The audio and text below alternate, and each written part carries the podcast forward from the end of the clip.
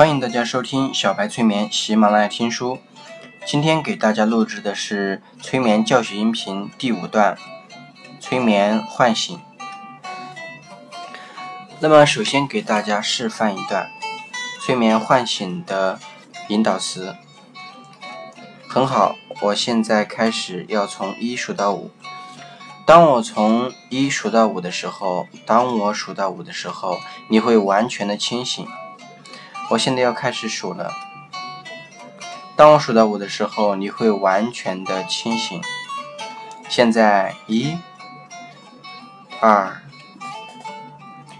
你已经开始慢慢的醒来。三，你的眼睛慢慢的打开，你可以向外伸展自己的身体。四，你变得更加的清醒了。五，醒来，完全的清醒。而且感觉非常的好。催眠叫醒应该是一个很温和的过程。比如说，你把一个睡得很深的人叫醒，你应当是很温和并且很宁静的方式叫醒他。同时，作为一个催眠师，你也很有责任去叫醒我们的被催眠对象。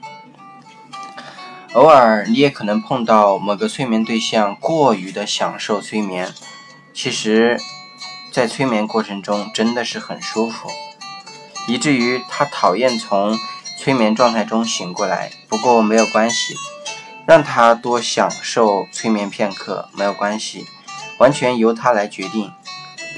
催眠对象会很快的由催眠转入自然的睡眠。并且照他自己的时间醒来，就好像每天睡了一个大觉，在早晨醒来是一样的。如果我们没有办法让催眠对象继续睡下去，接下来我会举几个小妙招，希望能帮到大家。第一种叫做膀胱越来越胀法，告诉赖在催眠美景当中的被催眠者。随着每一分钟过去，他的膀胱会越来越胀，没过多久，他就一定会醒来，并且去尿尿。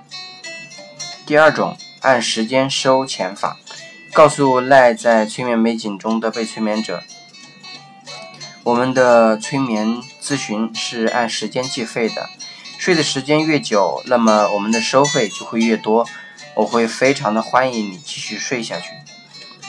第三种就是吹耳朵摇动法。如果以上两种方法都不管用，表示这位被催眠者实在是太过于享受催眠的美景了，那么不愿意醒来面对这个丑陋的世界，那只好采用比较强烈的唤醒办法。可以先从他的耳边吹风，同时喊他醒过来。如果做几次他还是不醒过来，或者一醒过来又立马掉了进去，只好用最激烈的手法摇动他的身体，一直把他摇醒为止。但愿各位还不必用到泼水叫醒这最后一招。好了，感谢大家的收听，希望大家会喜欢，我们下次再见。